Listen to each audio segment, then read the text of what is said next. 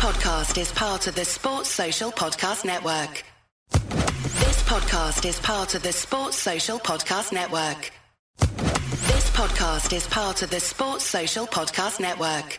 This podcast is part of the Sports Social Podcast Network. This podcast is part of the Sports Social Podcast Network.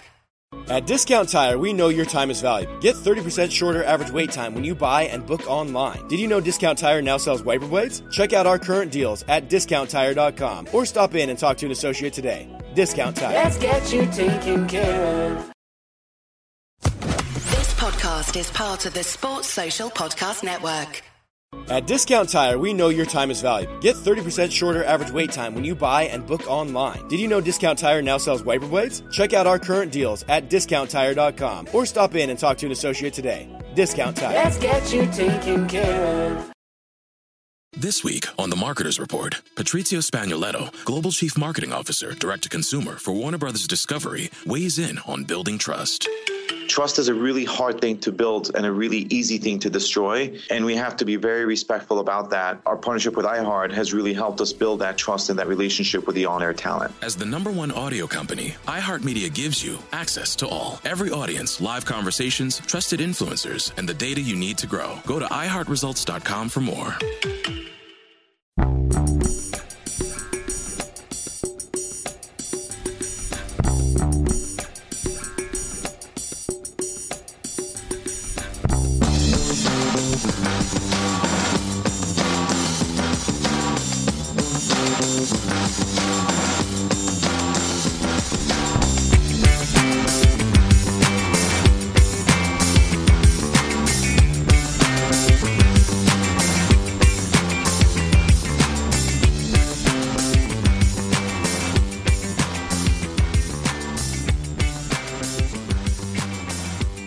Welcome to A Celtic State of Mind. I'm Paul John Dykes, and today I'm delighted to be joined on the Axon Bulletin by Colin Watt and Amy Canavan. Welcome back. How are you today after a victory? A nice surprise, eh? I know. It's been a while coming, hasn't it? we, we used to get maybe a, a fix twice a week with, with victories. It's been a while. Um, yes. Now, what I would say is, on A Celtic State of Mind, I don't get carried away if we win a game. I certainly don't, but I'd much rather we did win than not. But Neil Lennon did ask for a reaction from his players. Um, after the St Mirren game, he came out, he says, you know, the players need to stand up and be counted, they need to help me out here. Do you think he got that reaction, Colin, last night? Was anything different last night? I, I really don't know. Um, it, it was a kind of strange one, wasn't it? If you take the, the game out of context and you look at it as just a ninety minutes throughout the season, um, it certainly was a, a good performance. You saw a lot of the good sides of Celtic last night. um, Odson Edouard was certainly um, on what we know to be some of his best form. Uh, it was a good debut from Jonjoe Kenny last night. Uh, what you could see, the difference there was he certainly did have a final ball. Um, some of the balls he was cutting across the, the back line were superb. Um, and then David Turnbull.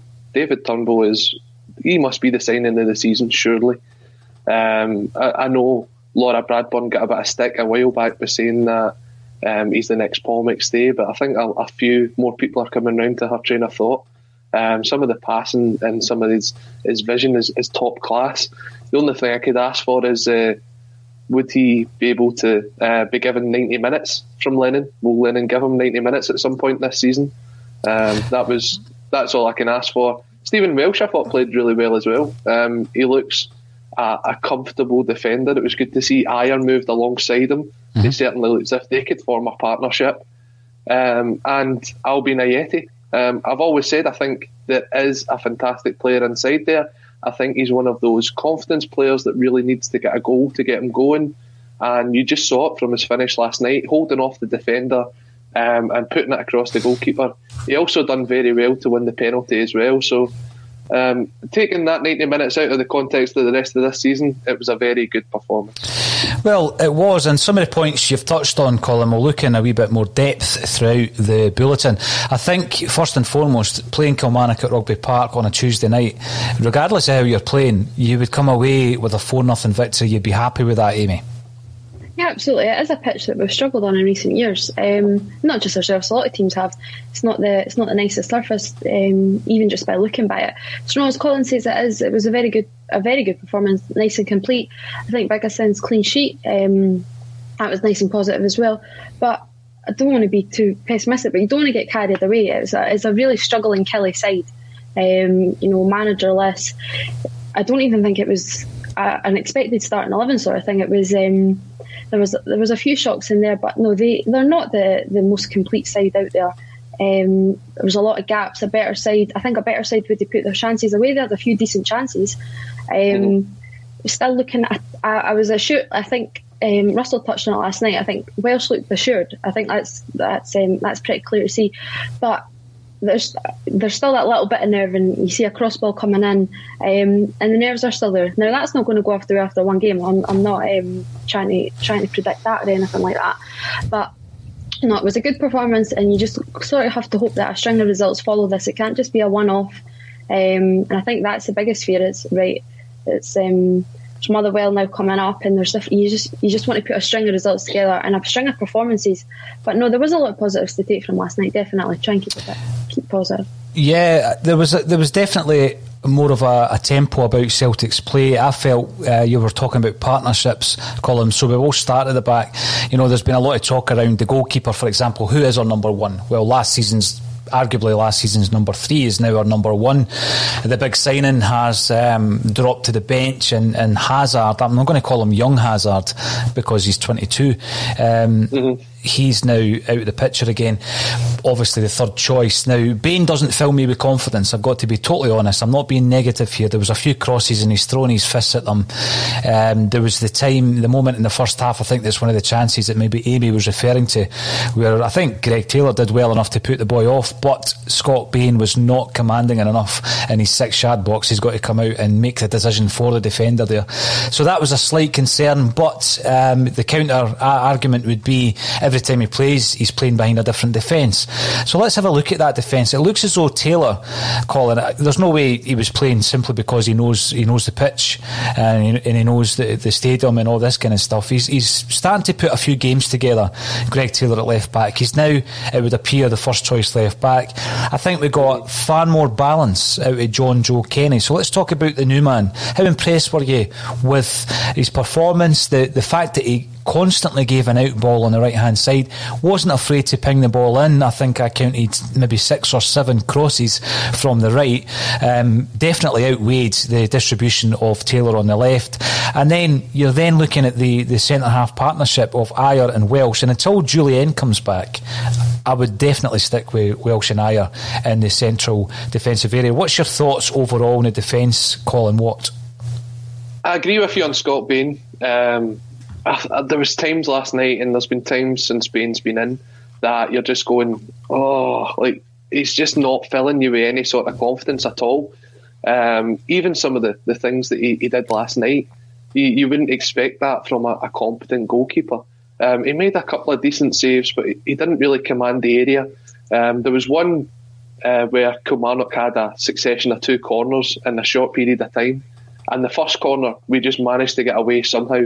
We cleared it. I think it just kind of hit off Bain, um, and then we, we cleared it. There was no command of that area. He, he came out and sort of missed the ball, and then Kilmarnock take a, another corner, and you hear the shout from Scott Bain saying, right lads, same again.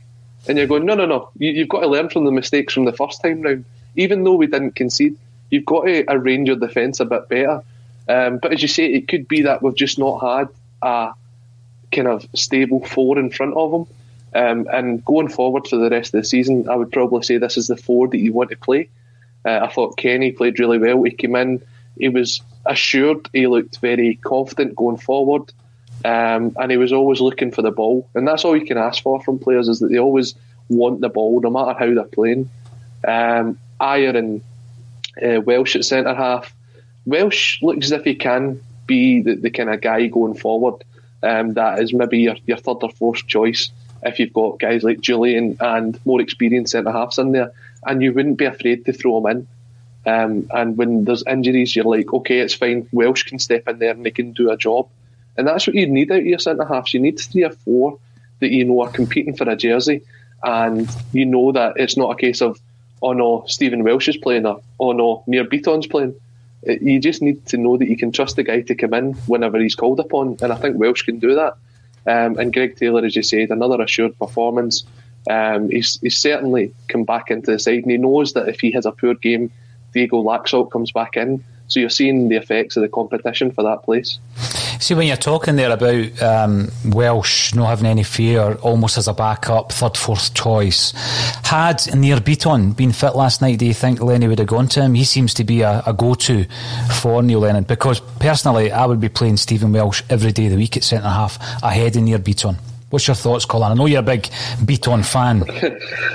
uh, before this season, aye, um, he's, he's kind of let me down this year. But no, I don't know. Lennon's got the, the habit of going with the tried and tested. You've seen it for so long this season. Even when results weren't going his way, he stuck with the tried and tested, and it didn't work for him. Eventually, he changed it up. I, I don't think Stephen Welsh has done anything that would say that if Neil Beaton was fit again, he should be like dropped for Beaton to come back in. I really don't. Um, even the game against Hibs, when I thought he was very good in that game as well, the next game, Beaton's fit or available again, and then he comes. For me, I would stick with Welsh. I have a horrible feeling that Lennon would go back to Beaton. Um, and I'm sure quite a lot of people in the comments would agree. I think Welsh is probably ahead of him in the ranking. What about yourself, Amy? Let's have a look at the new signing. I thought it was a promising uh, debut from Jonjoe um, Kenny. And also, I think that Welsh has done enough to be that partner alongside Ajer. He's definitely ahead of the, the pack for me when it comes to Duffy and also Beaton. Absolutely no doubt about that. Yeah, exactly the same for me. Um, I think you touched on it there. That's the sort of, I think that's the four the majority of Celtic fans would like to go for until between now and the end of the season. Um, more than anything, it's important that, well, according to Lennon, it looks like consistency isn't key, but to me, I still think that is. Um, want a bit of stability, and yeah, that's that's sort of what you saw last night. Um, yeah, touching on Jonjoe Kenny, I think he was solid. I think that's all you can sort of ask for um, in a debut. Certainly looked fit enough. Um, there's something new around Celtic, uh, hit and match fitness. So again, it was something something promising to see. Again, like we say, Welsh wasn't particularly tested, but um, when he was called upon, he, he done well. I um, look, like you say, looked comfortable, looked assured.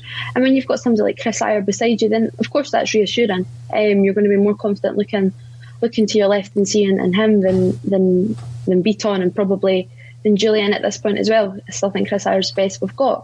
So yeah, Greg Taylor again. Um, I've long been an advocate of, of Greg Taylor um, ahead of how he lacks out, um, so I'm more than happy to see him get a run of games together. I just think he always gives one hundred ten percent, and if you're getting that on both flanks, then that's surely only a positive going forward. But yeah, um, more than happy with that back four last night. Now, you, you mentioned Ajer there, and I just want to, you know, tie that in with the comments after the Ferencvaros game, uh, whereby Neil Lennon told the world um, that there were agitators in the, in the dressing room. And there were people who had wanted to leave Celtic for some time. I think we've uh, we've we've allowed two of them to leave in this transfer window, in Frimpong and in Ntcham.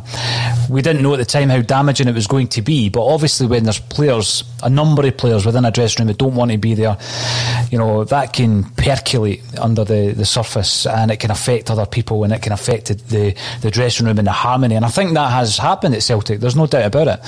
One player who we knew there was interest in Uh, all along was Chris Ajer. We heard Paolo Maldini um, actually confirming that A C Milan were interested in him. We heard the lofty transfer fees that he was being linked with. But one thing I would point out is Ajer has never let himself down. You know, he's never been perfect. No, no one has. But the way he approaches the game, every game, he's committed. I feel that he's a leader. I said this the other day on Twitter. I, I actually think Ajer is a born leader. I think he'll be a captain, uh, probably of, of, of his international side. But one thing's for sure, he's never let the Celtic uh, support down. I don't think he's let his teammates down. He's always, even if he does want away, and I, I expect that he probably does in the summer, I think the way that he has gone about his business has been first class. Colin, what's your thoughts? Yeah, I can't disagree with any of that. Um, and the thing is, as well, is Ajer's still very young.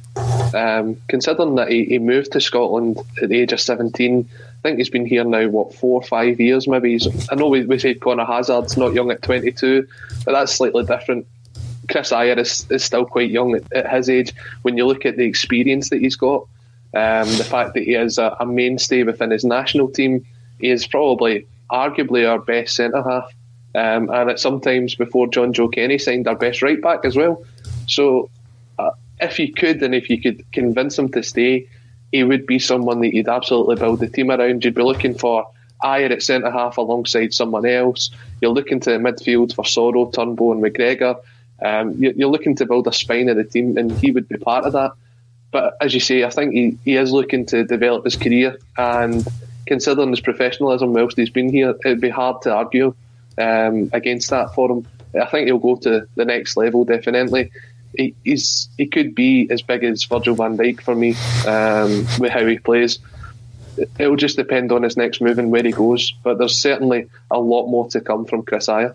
That's a bold statement, Colin. I say that because people will balk at that that um, comparison between Ajer and, and Van Dijk, but I think also you're basing it on a lot of the figures that uh, Celtic by numbers were producing in relation to the performance of defenders. Um, Amy, again, you know, you could be one of these sulky players like Ntcham, who simply downs tools, decides I'm not playing, or you could be a guy like Ajer who, you know, I, I get what you're saying there. Although he's the same age, Colin, you look at the games that he's played, Uh, the honours that he's won already. Um, he's established in the Norwegian setup. He's twenty-two years of age. I think often we forget that. Um, and, and, you know, I would use the same with regards to Edouard. You forget he's just turned twenty-three. And also, Ajeti's only twenty-three. You always think about Edouard as being a young player. He's the same age as Ajeti. Um, and I'll come back to that partnership later on.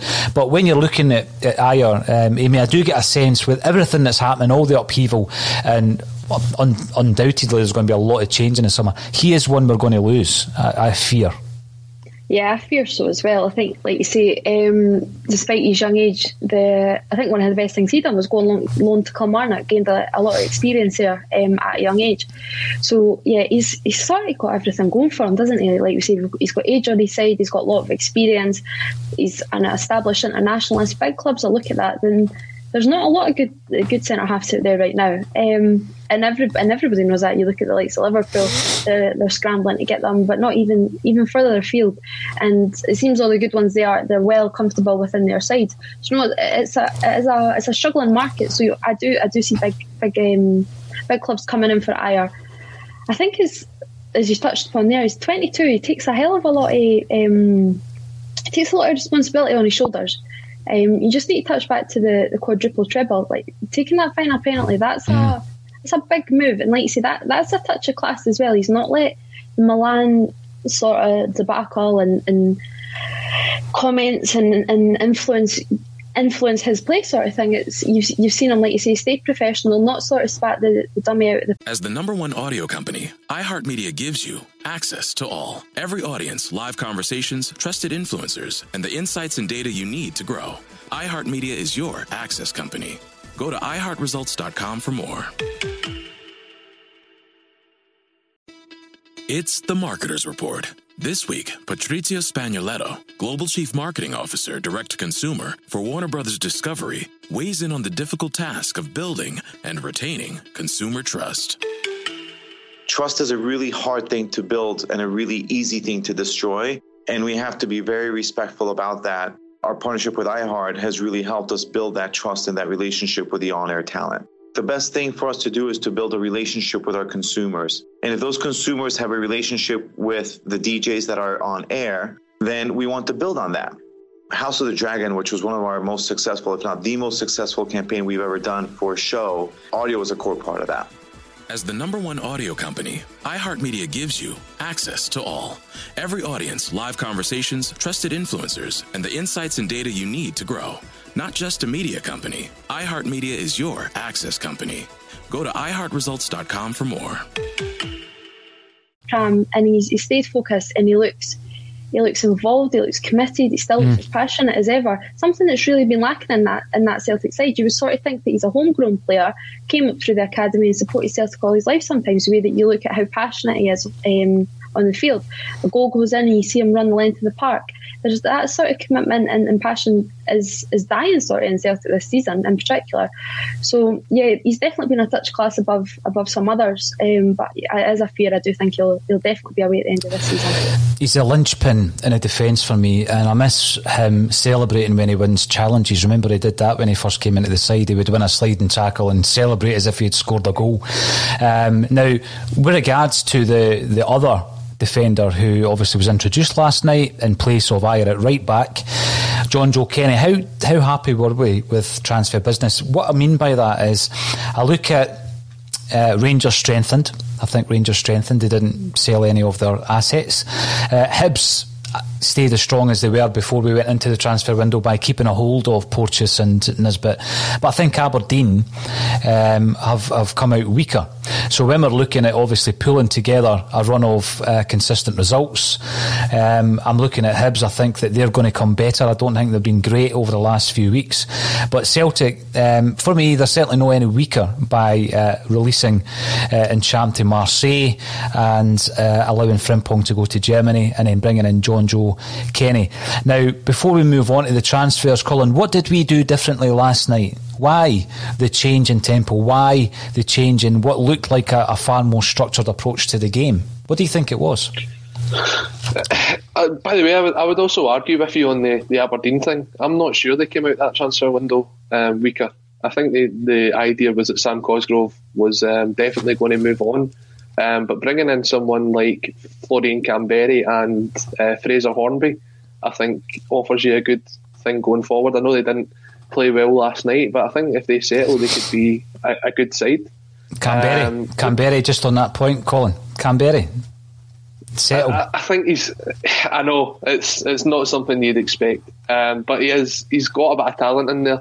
Um, No, Fraser Hornby, I think, is the one to look out for. He's going to try and play his way into the Scotland side this summer. Um, and to me, he's definitely a better option than Ollie McBurney. So one to keep an eye out for um, for the second half of the season. What did we do different yesterday? It's a hard one. Um, Kilmarnock were very, very poor. They were very poor. Um, as Amy alluded to earlier on, the team that they put out last night had a couple of changes in it. The centre-half pairing uh, wasn't there with Stuart Finlay and Kirk Broadfoot. Uh, they had the, the boy Rossi, who's on loan from Bournemouth, who I actually thought put in a decent shift in the first half, was getting to the stage where he was intercepting a lot of Celtics through balls. I, I don't know. You still saw the, the Killie of old um, last night with guys like Power and Dicker throwing themselves about, um, getting themselves involved. It just seemed to be that Celtic were a bit more clinical. We didn't create a lot of chances, but the ones that we did create, we took.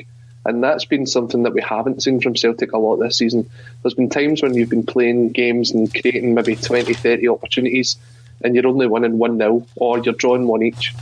Um, it was the fact that we actually took those chances uh, last night. The ball through from um, David Turnbull to Eddie for the, the third goal was outstanding. Um, probably was offside when you look at it, um, but the fact that he just had the composure to let it settle and then put it past the goalkeeper, um, it's something that we've we've lacked this year, has been composure in front of goal, um, and last night it just all seemed to click, and it's been a long time coming. Yeah, it has. And um, before we move into the midfield area, we've been talking about transfers. We can't talk about transfers without touching on uh, Olivier Ntcham. Amy, uh, for years to come, when they're talking about transfers in football that, that rocked the world of football, this is going to be one of them. Um, and people were saying yesterday, you know, all around uh, Ntcham being a, a player that wasn't wanted by the manager uh, of two clubs, and he's got one of them in the sack. And uh, obviously Anthony Joseph made the quip, why, why don't we send him back and see if we can get Lenny the sack, which I thought was a wee bit harsh. Anyway, uh, Olivier Ntcham yesterday uh, causing ripples all around Europe. What was your thoughts on that?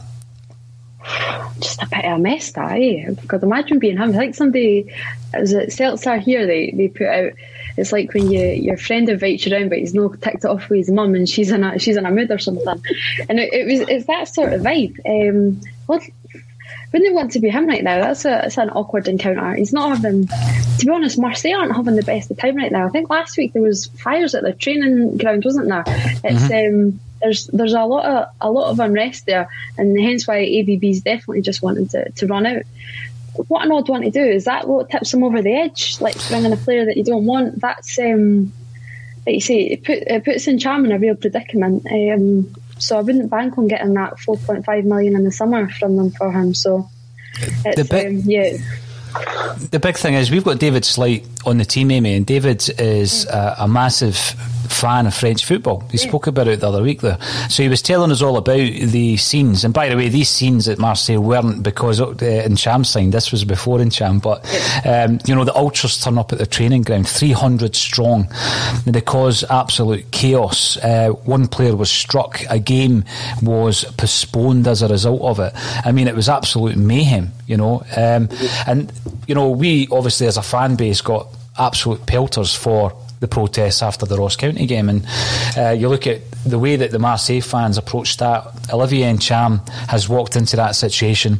The manager is, is feeling so aggrieved that he's there, um, and I don't think it was anyth- anything personal. He simply didn't rate him. He didn't like his attitude, uh, and so he is, is resigned. But then the club says he's suspended. It's uh, what I'm looking at though is a bigger picture of that is Marseille will now be looking for a new manager. Who are they linked with? Rafa Benitez. And the, the reason I'm bringing that up is there are going to be clubs under various different circumstances between now and the end of the season that part company with a manager, the vacancy becomes available, and some of these excellent coaches that are currently available will be snapped up. You know, you're looking at the Newcastle situation with Stevie Bruce. I like Stevie Bruce, always liked him as a player. Um, Celtic were very close to signing him when he was at Norwich. He was an excellent player for Man United. Um, he seems to have run his race with Newcastle. That's going to end one way. They're going to go out and get one of these managers who are available, and then the list gets shorter and shorter for candidates when it comes to Celtic, and that for me is a, is a big concern. We heard this morning, of course, that Bournemouth had parted company with Eddie Howe's uh, right hand man Jason Tindall, so you then start thinking, well, the, the old gang could get back together should Eddie Howe, you know, fancy a job at Newcastle or, or elsewhere. So the Ntcham um, situation is far wider reaching than uh, first uh, envisaged, and, and it kind of sheds light on the fact that we have failed to move on the managerial front, and all the good guys might, might have gone by the time we get our finger out. Colin, what's your thoughts on that? I mean, it's a proper managerial merry-go-round down south. There's going to be loads more changes. Uh, uh, there was a tweet yesterday, and it's just worth bringing up, and it's um, we, we managed to get rid of the Marseille manager before we get rid of the Celtic manager. um Uh, that is an incredible situation over there, um, and we, we were speaking just before we came on air, and we were saying that in the future when you look at it, it will be one of those transfers that absolutely rocked the world of football. Uh, the fact that uh, Vias Boas came out in a press conference, basically slaughtered Olivier Ntcham, saying that his, um, his demeanour and his character was everything that he didn't want at his football club. Um, that it just asked the question why they signed him. Um, now he's available, so he'll be linked with a lot of the big jobs that's coming up, um, and he is a very talented manager as well. Uh, and taking a look at um, the likes of Jason Tindall being uh, let go of his duties at Bournemouth, I think he wasn't ready for a manager's job when you look at it. I think he's he's better suited to going back to being in the partnership with Eddie Howe. I think he'll look forward to that. Where will they go? We mentioned before we went on air, West Brom could be sacking their manager again. That was a complete disaster of an appointment, bringing in Big Sam. Um, I don't even know what that was. He was looking to get the game stopped only a couple of weeks into his, his reign. He knew he'd made a mistake taking over that job. We also had um, the interview on A Celtic State of Mind with Mark Hughes yesterday. Um, th- there's good managers out there. Mm-hmm. Um, and it only takes something else to happen for other managers to become available. So as much as I would be looking for Celtic to um, make a move on someone like Eddie Howe um, and bringing in Jason Tindall as his assistant, you just never know um, what will happen when it comes round to it, because I, I really don't think we'll see a change between now and the end of the season. What's your thoughts, Amy? Because again, looking at last night, you, you look at the rest of the season, the maximum points that Celtic could possibly win, uh, shorten that gap slightly between Celtic and Rangers, play for that professional pride that Neil Lennon spoke about.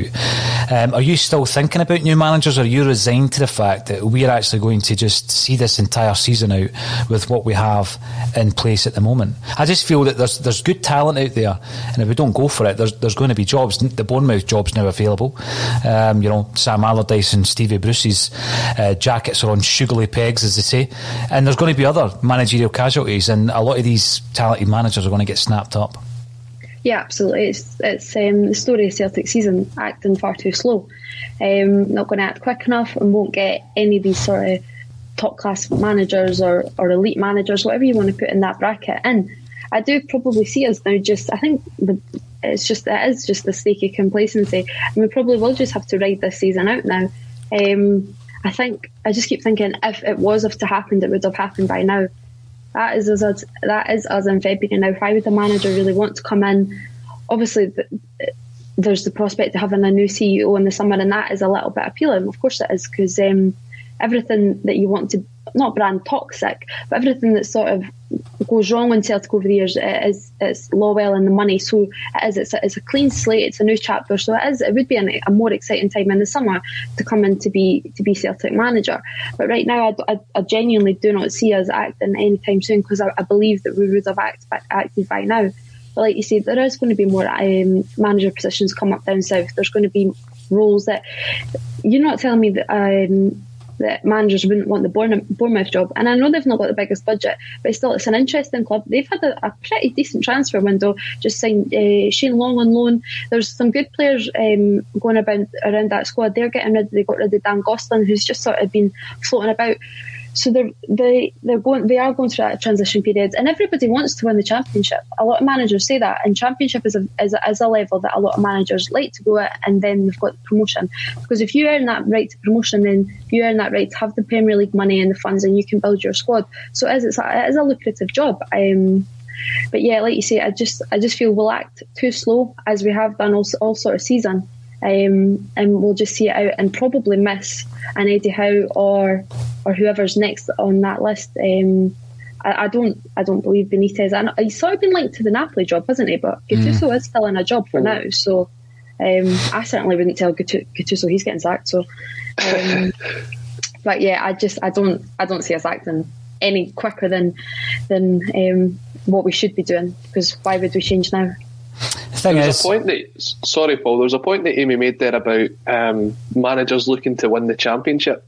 And Steve Cook was on Sky Sports News the other day, and he was talking about potentially taking another job. Now, obviously, he had uh, Bournemouth when they were in the Premier League. He's looking to kind of make a step up. And he was saying that um, he doesn't necessarily want to maybe go into the Premier League. He wants to take a team and develop them and then bring them up through the Championship. That's what a lot of managers are looking for now, and that's why these jobs in the Championship are so attractive to managers. I've seen some comments coming in saying, do you think the Bournemouth job's more appealing than the Celtic job?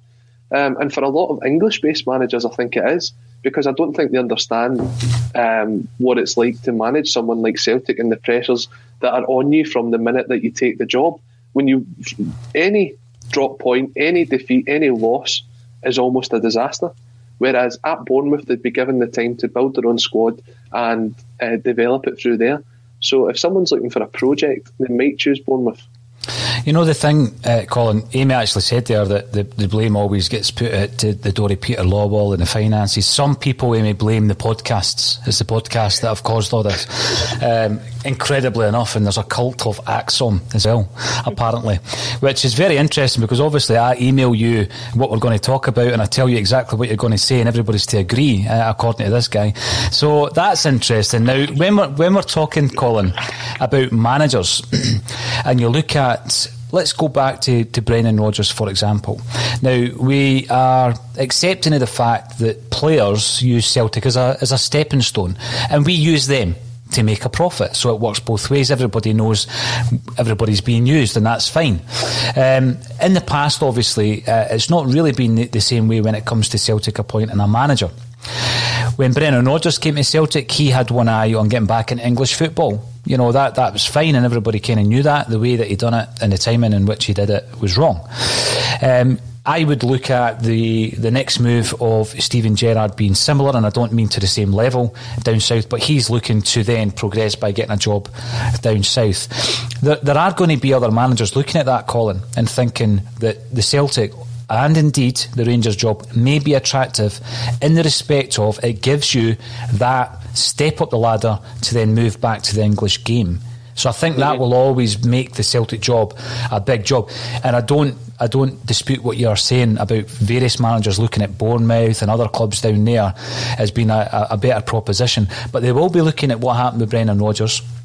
And I think they will be looking at Steven Gerrard with his next move because, you know, I'm pretty sure he will. His stock has risen and he'll take that step back. I think what's key to Celtic uh, going forward is that we don't fall into the trap of trying to appoint a profile manager based on profile. And from all the names that I see on all the lists, what I'm talking about here is Frank Lampard, right? That's not mm-hmm. the kind of appointment. Um, and some might say I'm being unfair about Frank's uh, coaching ability, managerial ability. For Celtic, I don't think, I think he's a kind of box office name. Of course he is, but it would be based on profile. So the manager that we're going for, and everybody thinks that uh, I'm Mark Hughes' agent, and uh, that interview yesterday was a job interview. Um, who am I going to get on next? Well, we'll try for Rafa Benitez, shall we? We'll see if uh, if he does it. Interestingly enough, I noticed that Ralph... It's the Marketer's Report. This week, Patrizio Spagnoletto, Global Chief Marketing Officer, Direct to Consumer for Warner Brothers Discovery, weighs in on the difficult task of building and retaining consumer trust. Trust is a really hard thing to build and a really easy thing to destroy, and we have to be very respectful about that. Our partnership with iHeart has really helped us build that trust and that relationship with the on-air talent. The best thing for us to do is to build a relationship with our consumers. And if those consumers have a relationship with the D Js that are on air, then we want to build on that. House of the Dragon, which was one of our most successful, if not the most successful campaign we've ever done for a show, audio was a core part of that. As the number one audio company, iHeartMedia gives you access to all. Every audience, live conversations, trusted influencers, and the insights and data you need to grow. Not just a media company, iHeartMedia is your access company. Go to i heart results dot com for more. Branić has given interviews to the Coach's Voice on, on Twitter. I don't know if you've seen that, Colin. The, the series of videos, they go right under the, the floorboards with coaches. They try and speak about the mentality, the, the philosophy, the football philosophy that they have. Um, they tap into things like, you know, sports science, data analysis, player recruitment, the structure of a football club. Um, so it's not just about, oh, tell me what happens in the changing room, give me a funny anecdote. They actually try to get under the skin of the coaches, and some of the great interviews that managers have given have been to that site. So they've obviously got a link to Ranić, and I think Ranić would be a very interesting um, individual to speak to, to see if, if he can shed any light on his aspirations going forward. And I think that when we're looking at the situation at Celtic, I get the sense that Neil Lennon knows what's happening, um, and the club know what they're doing, but as a fan base we simply don't. And a big part of that is due to the engagement and the fact that, you know, there was a review, so we thought we might know what was going to happen with the managerial situation, but we haven't had uh, the results of that review, so we simply don't know and we're guessing. But I, I'm almost resigned now to the fact that Neil Lennon and his team will be here until the end of the season, that there is a plan in place, which means that if you're going to do that, it's going to be very risky unless you have an agreement with someone in place. You know, because otherwise one of these clubs are going to come along and pull the rug from under your feet, Ben Davis style, because they yeah. can offer more money and they can offer a bigger platform and all of these things. That's my biggest worry, worry Colin. I also have a feeling that Dominic Mackay is probably doing his own review at the minute. Um, he, he's not going to walk into the job completely blind. And if he does, he's not the kind of appointment that you're looking for Celtic to be making here. Um, we've mentioned how this was sort of the end of an era for Celtic. This is the, the time to rebuild um, from scratch. And if Dominic Mackay is going to walk into the job in July, I'm sure he'll have done his homework in the background so that he knows what he's coming into. Um, and there's there's more than just fan engagement here, um, because he knows he's got to get a lot of the fans back on side. One look at Celtic's Twitter feed to anything they post right now tells you the feeling of the Celtic fan base. Um, I think he'll be doing his own review. he'll be making his plans now for the summer. As you say, you've really got to get them in concrete, otherwise um, deals can move away from you, just the same way that the Ben Davies deal did, where Celtic believed they had him on a pre-contract that wasn't signed, and then in comes Liverpool to make the the, the move. If there's a, a review going on about the managerial position, that has to be signed, and you have to know once it's done that come the start of next season, X, Y or Z is going to be in charge. And I think that's probably now why you're not seeing the outcome of this January review that we've been promised, because it's still ongoing. Once the, the new person was appointed, he'll be told this is his reign, this is what he can do. And if you get the idea that Peter Lawwell was going to carry out the review and we're going forward with Peter Lawwell's plans, it would only be a short-term fix because he's leaving in the summer anyway. So Mackay's coming in to put his own stamp on things. He should be given the chance to do his own internal review. Talking about, uh, again though, the, the problem with that, Colin, is we've been promised the results of a review in January uh, by the current incumbents of, of Celtic Park. Uh, so looking ahead, you know, to throw that one out there with regards to I'm going to retire and Dominic Mackay's coming in. Was it to buy time? Was it to, to basically get everybody thinking along the same lines? We've, we've been told recently by the, the liaison uh, officer J P Taylor that we will be getting uh, a response, and he is pushing for that. So I would expect that regardless uh, for a response. Otherwise, that's a, a really poor bit of engagement and communication from the club. Um, If they don't, if they don't come back to the fan base. Now, when we're talking about short term, Colin, you mentioned short term there. We brought in Jonjoe Kenny, short term loan deal with without an option to buy. So what we're doing is we're putting games into his legs for another team so he can re- return to the other side at the end of his loan deal. On the bench last night, we've got uh, Laxalt and Duffy and El Yunusi. Sixty-two and a half grand a week's worth of wages sitting on the bench, kicking their heels. Um, are you tired, Amy, of these short-term fixes? Are you, are you getting to the stage where you think, why should we continually do things on a short-term basis? This is Celtic Football Club. We should have a much wider plan than that. Yeah, I I received a bit sick, sick, sorry. I said it was slightly, I said it was sort of disappointing um, and a bit pointless. In this, pointless in the sense that it just sort of seems, just sort of like pacifying the, the, the support. Right, we've brought a bit of, we've done a bit of business, brought somebody in. Yeah, obviously you still you're, you're looking to pick up results between now and the end of the season. You're looking to secure second, um, and you're looking to gather a little a little bit of momentum. But what's the point in gaining that momentum with a guy who's not going to be here, like you say, come come September? That momentum then is just going to disappear. So. I, I advocate for, for Ralston to start, and I don't even just mean Ralston, just any, anyone in the youth sort of thing. Give me a name that I don't even know. Just it just sort of looks a bit more like, right, at least we're given, sort of try to kill two birds with one stone, getting a little bit of game time for the youths, but also just trying to go through this transitional period.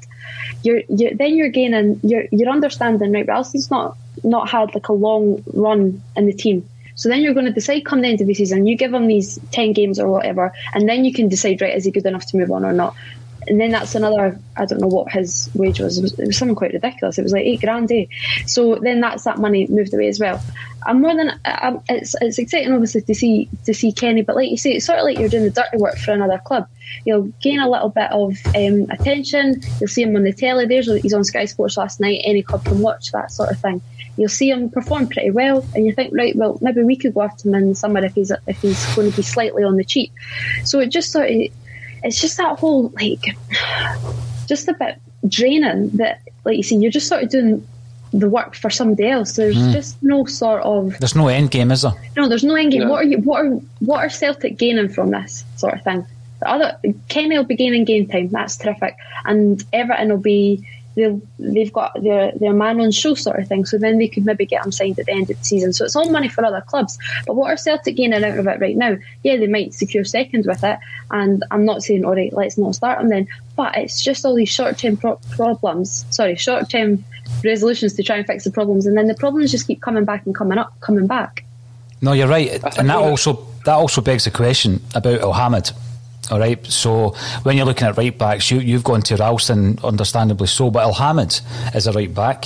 There was rumours circulating that were called fake news by his agent uh, came out and basically said he didn't want to go back to Israel.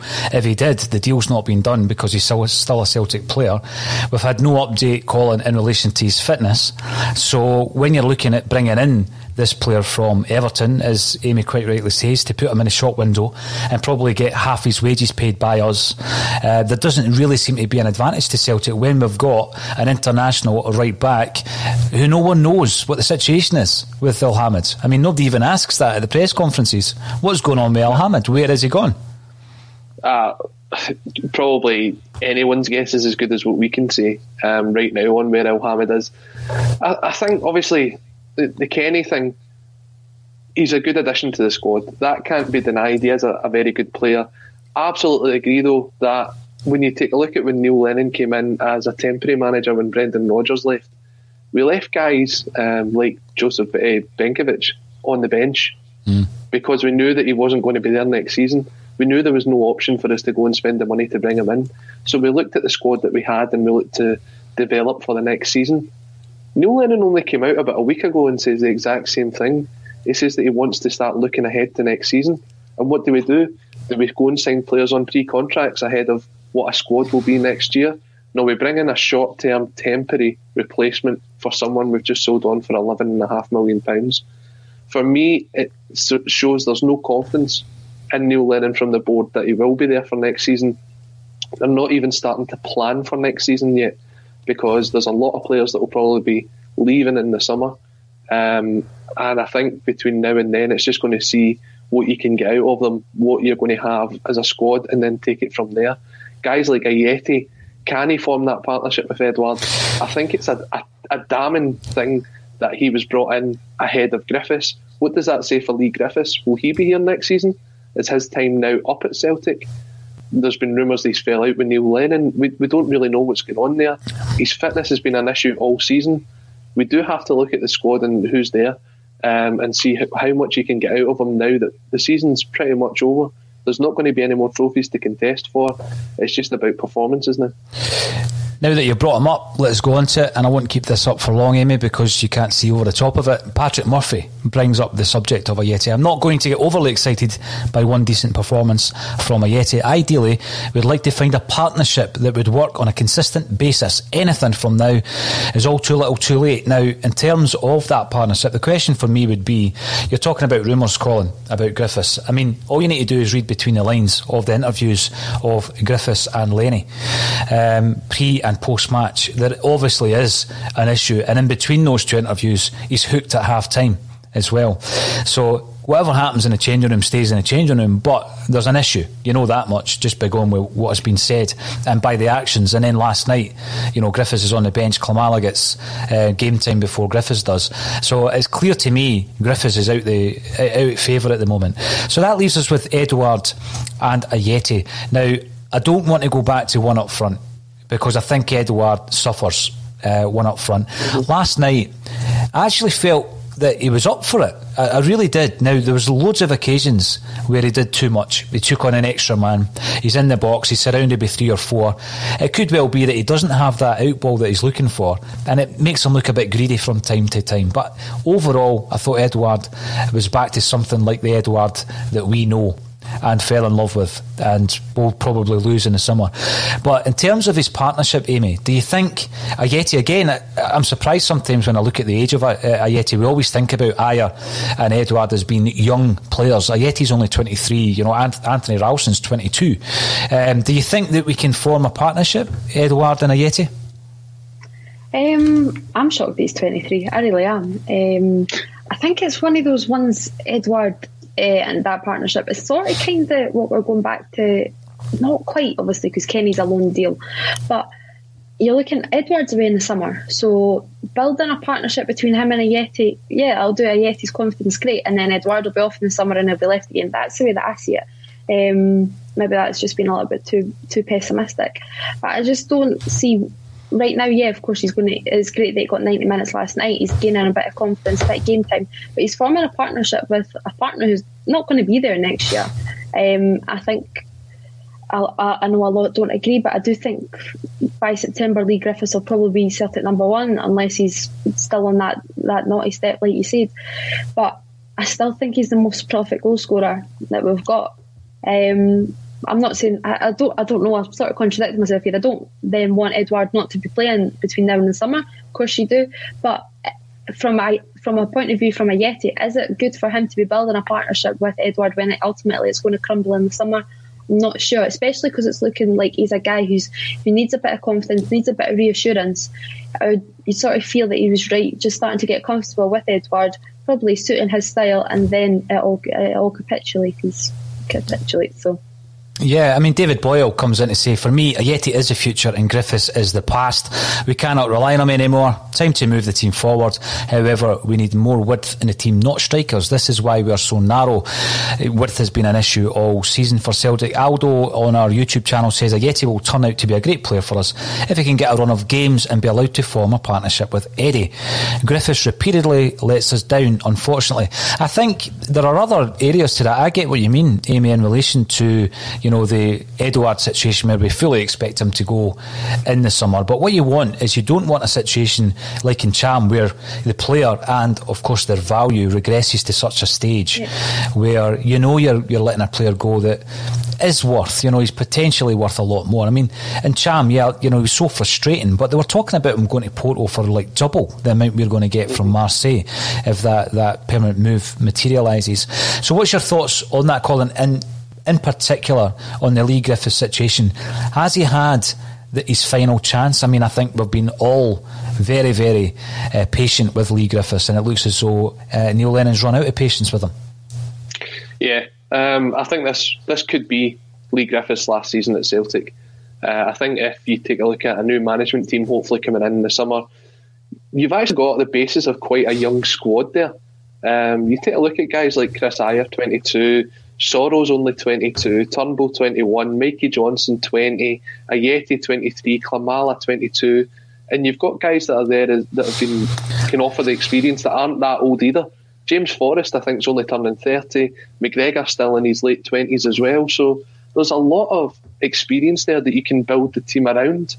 Um, but Lee Griffiths, he's been a fantastic servant to Celtic when he's been on his best form, um, and he gets chance after chance after chance, and obviously you've got to be very careful with him because he has been through a lot, and at times, like in the summer when he came back unfit, he hasn't helped himself, but there's been other times where it's been sort of out with his control. I think for his benefit going forward, he would be better seeing out his career at another club, um, because I don't think he'll be able to fight his way back in to be the number one striker that he once was at Celtic. Um, his time's probably came and gone, and I wouldn't be surprised to see him move on in the summer. Now, where, where does he go? What level are you talking here? Because there's always this feeling that he might end up going to Hibs and, you know, uh, finishing his career off there. What kind of level could he play at? When you look at the issues with his conditioning this season, Colin, and you look at the, the set-up down south, I mean, he went to Wolves previously. Goal-scoring record wasn't bad, but um, many would say he didn't cut it down there. Yeah, no, he didn't, and that's how he ended up at Celtic. Um, otherwise, he would he'd be talking about him probably playing lower half of the Premier League. You look at some of the players that play in that those teams, if you get the goals that Lee Griffiths could get you, um, you would be there. But I think Hibs wouldn't be a bad shout. I, I, I think he could probably do something um, at some Premier League sides in Scotland. Would he maybe move abroad for a fresh start? That's always an option.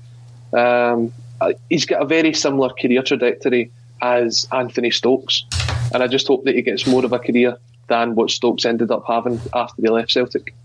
Is uh, Anthony Stokes even with a club now? I mean, obviously you had the situation at Livingston, who are doing particularly well. I think obviously he went there, didn't like the plastic pitch, and has never been seen since, which is a shame because, you know, he was a player that when you think back to Neil Lennon's first spell at Celtic, he was pivotal to that, that whole kind of regime at Celtic. He was one of the guys that you think of, um, as is Chris Commons and uh, Joe Ledley and all these types of players. Charlie Mulgrew, of course, was Lenny's first signing.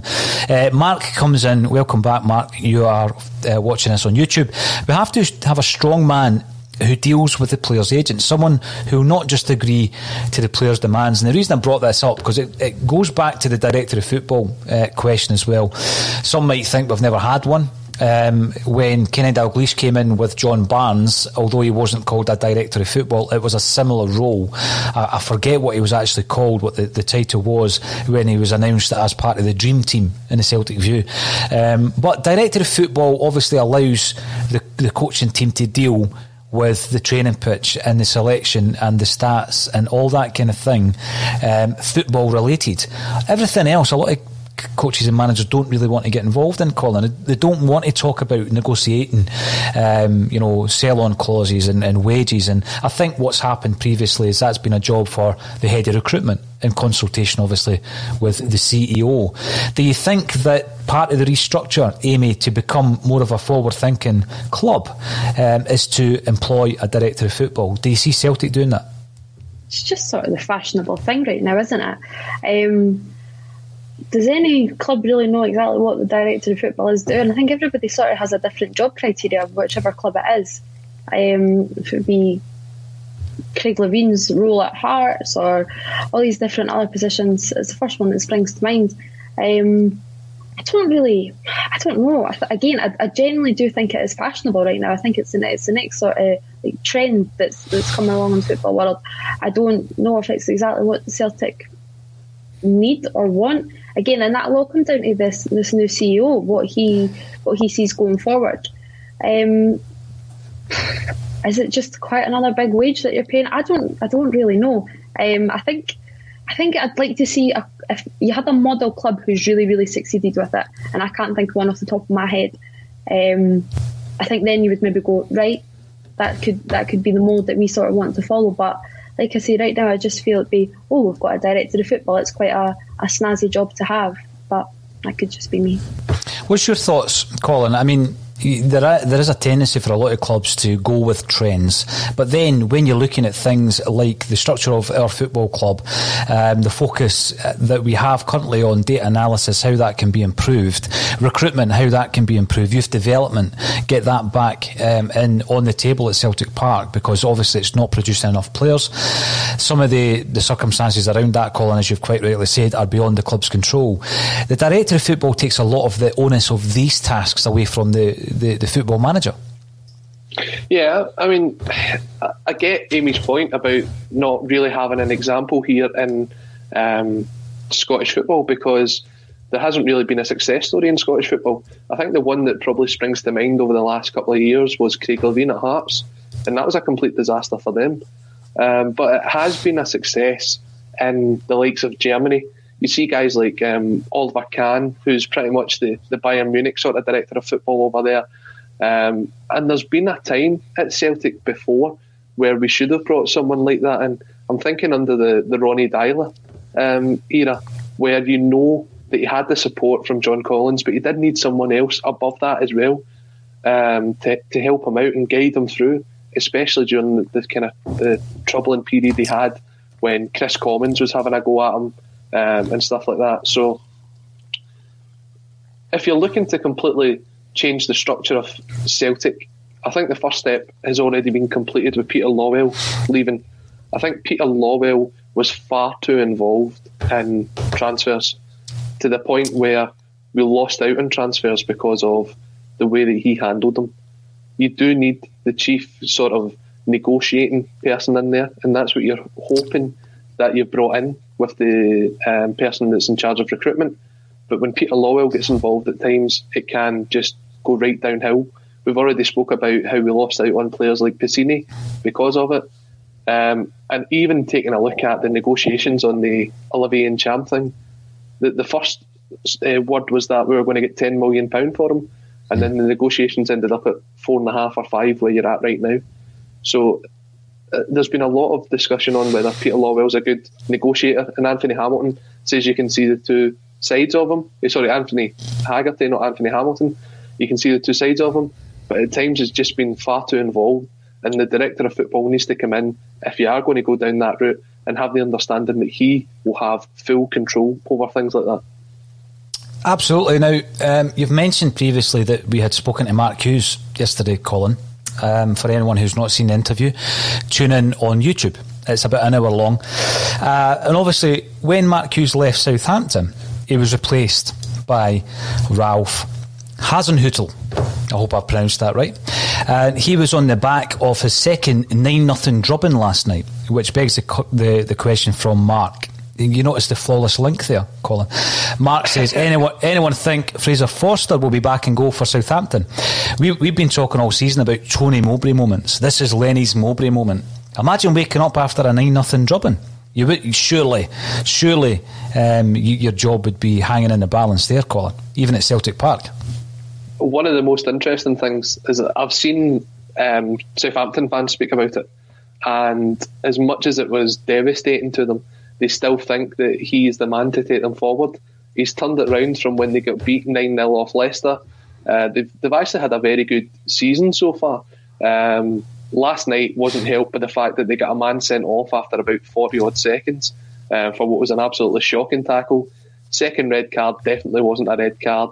Um, and Man United are playing very well. So that'll probably be forgotten about already, and they'll start looking ahead to their next game.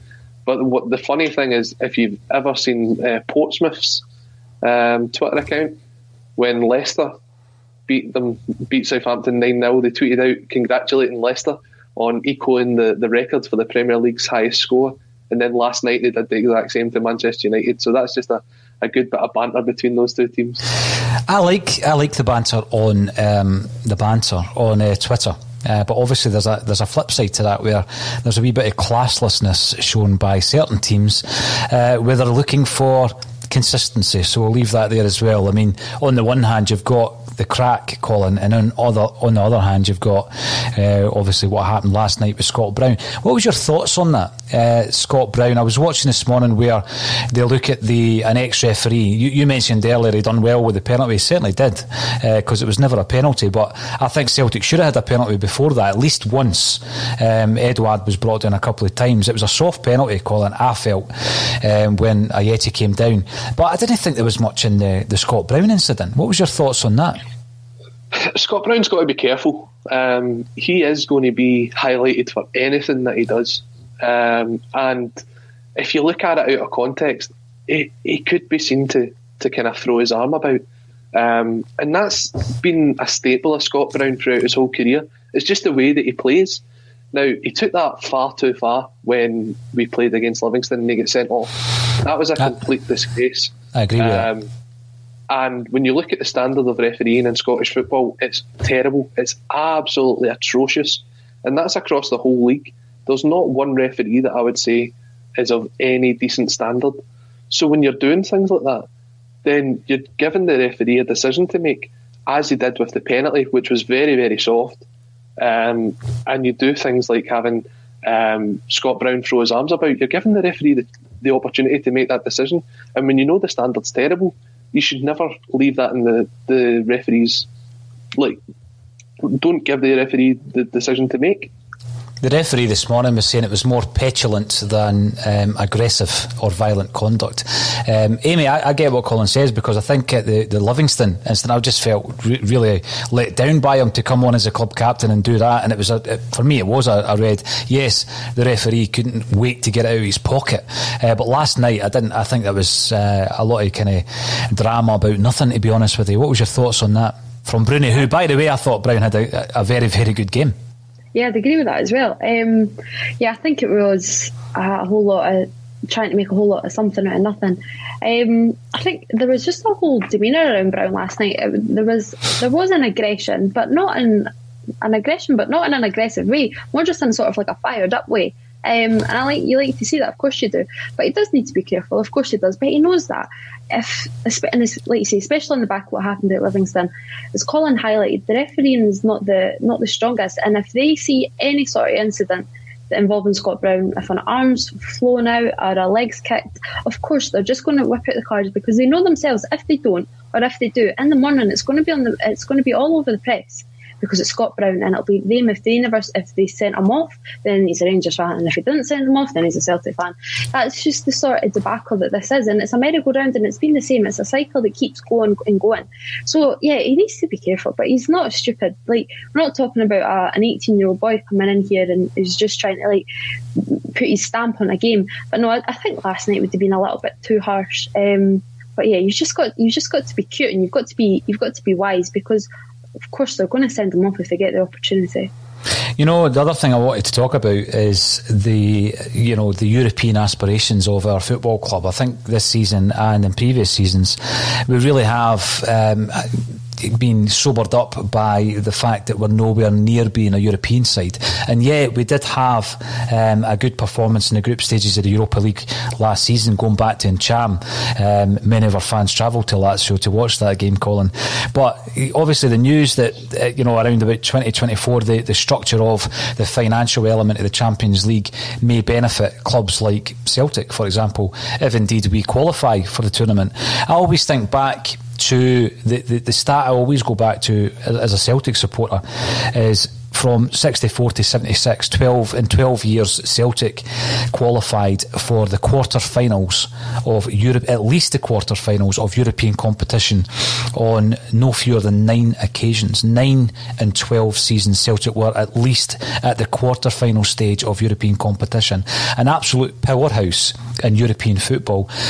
Now, I think everybody uh, involved in the game would realise that those days won't return, because football has changed um, to a point where the financial element of Scottish football is never going to allow us to compete to that level.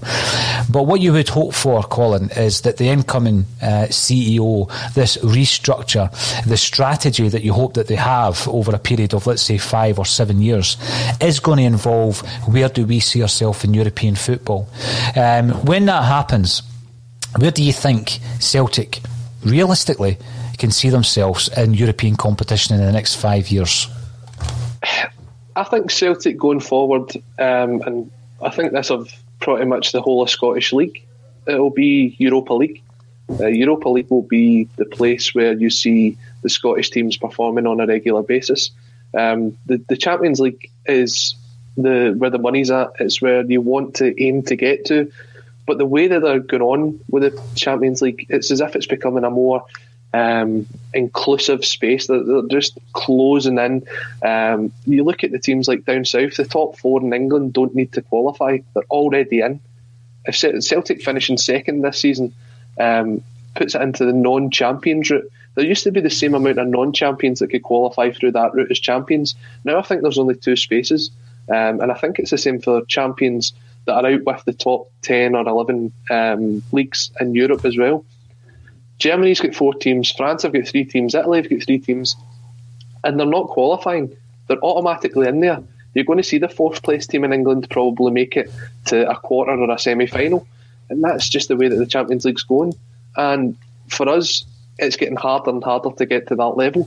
It's going to be the odd time that you do it. It's not going to be a normal thing the way it was um, for Scottish football sort of at the turn of the millennium, when at times you even had two teams in the group stages of the Champions League. It's just not going to be a thing anymore. And especially with this creation of the new UEFA Conference League, Celtic and Rangers will be playing at a Europa League level, and the odd time they'll make the Champions League. It's something that is probably a sort of a view of the way European football's going, not so much Scottish football, as that's just the way that they're heading, because they want to try and make as much money as possible. And the sort of idea of the Champions League being the place where the champions of Europe's leagues go to compete to see who's the best, those days are long gone. The old European Cup, that's just a distant memory. The Champions League now is just a money-grabbing tournament. In saying that, um, when I was Amy's age, when Wim Janssen uh, led us to the league championship that year, if somebody had asked me, will you see Celtic playing in a European final in your lifetime, the answer would definitely have been no. Uh, so you just never know. you know. Uh, so when Amy's sitting at my age in, in twenty odd years time, um, you just never know how the game is going to develop, Colin, and what part, what league Celtic will be part of. I think that's obviously one of the biggest issues, and we're talking about these things even though we can't compete in our own league at the moment. Uh, we've got bigger fish to fry before we talk about it, but obviously with the incoming um, C E O, you would hope that that would be part of the strategy, and, and let's relay that back to the supporters. Where do you see us um, in terms of uh, a European force, and what are we going to do to get there? Now, it's been a It's been an excellent uh, bulletin. Loads of comments coming in on Twitter, Facebook and YouTube. If you haven't done so already, um, you will notice that we're over nine thousand subscribers on the YouTube channel. That's all free, of course. And we are, in, you know, continuing to put as much content as we possibly can on the channel. Not only live broadcasts, but things like yesterday where uh, we're able to get an interview with big names like Mark Hughes, and we'll put that out on the YouTube channel as well. So please subscribe. Uh, but all that's left for me to say is Colin Watt and Amy Canavan, thank you once again for joining me on A Celtic State of Mind.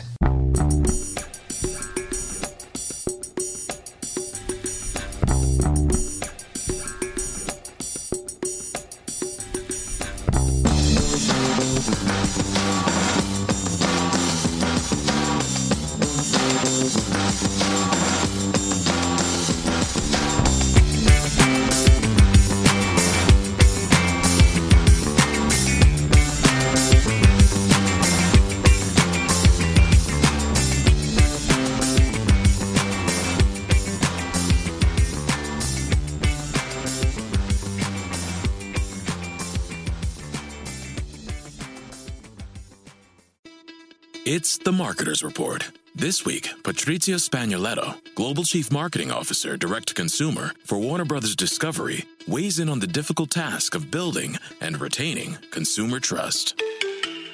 Trust is a really hard thing to build and a really easy thing to destroy, and we have to be very respectful about that. Our partnership with iHeart has really helped us build that trust and that relationship with the on-air talent. The best thing for us to do is to build a relationship with our consumers. And if those consumers have a relationship with the D Js that are on air, then we want to build on that. House of the Dragon, which was one of our most successful, if not the most successful campaign we've ever done for a show, audio was a core part of that. As the number one audio company, iHeartMedia gives you access to all. Every audience, live conversations, trusted influencers, and the insights and data you need to grow.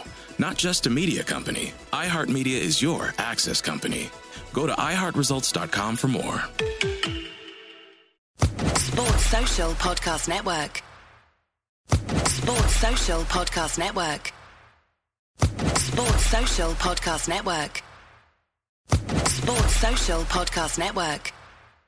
Sports Social Podcast Network. Sports Social Podcast Network. Sports Social Podcast Network. Sports Social Podcast Network.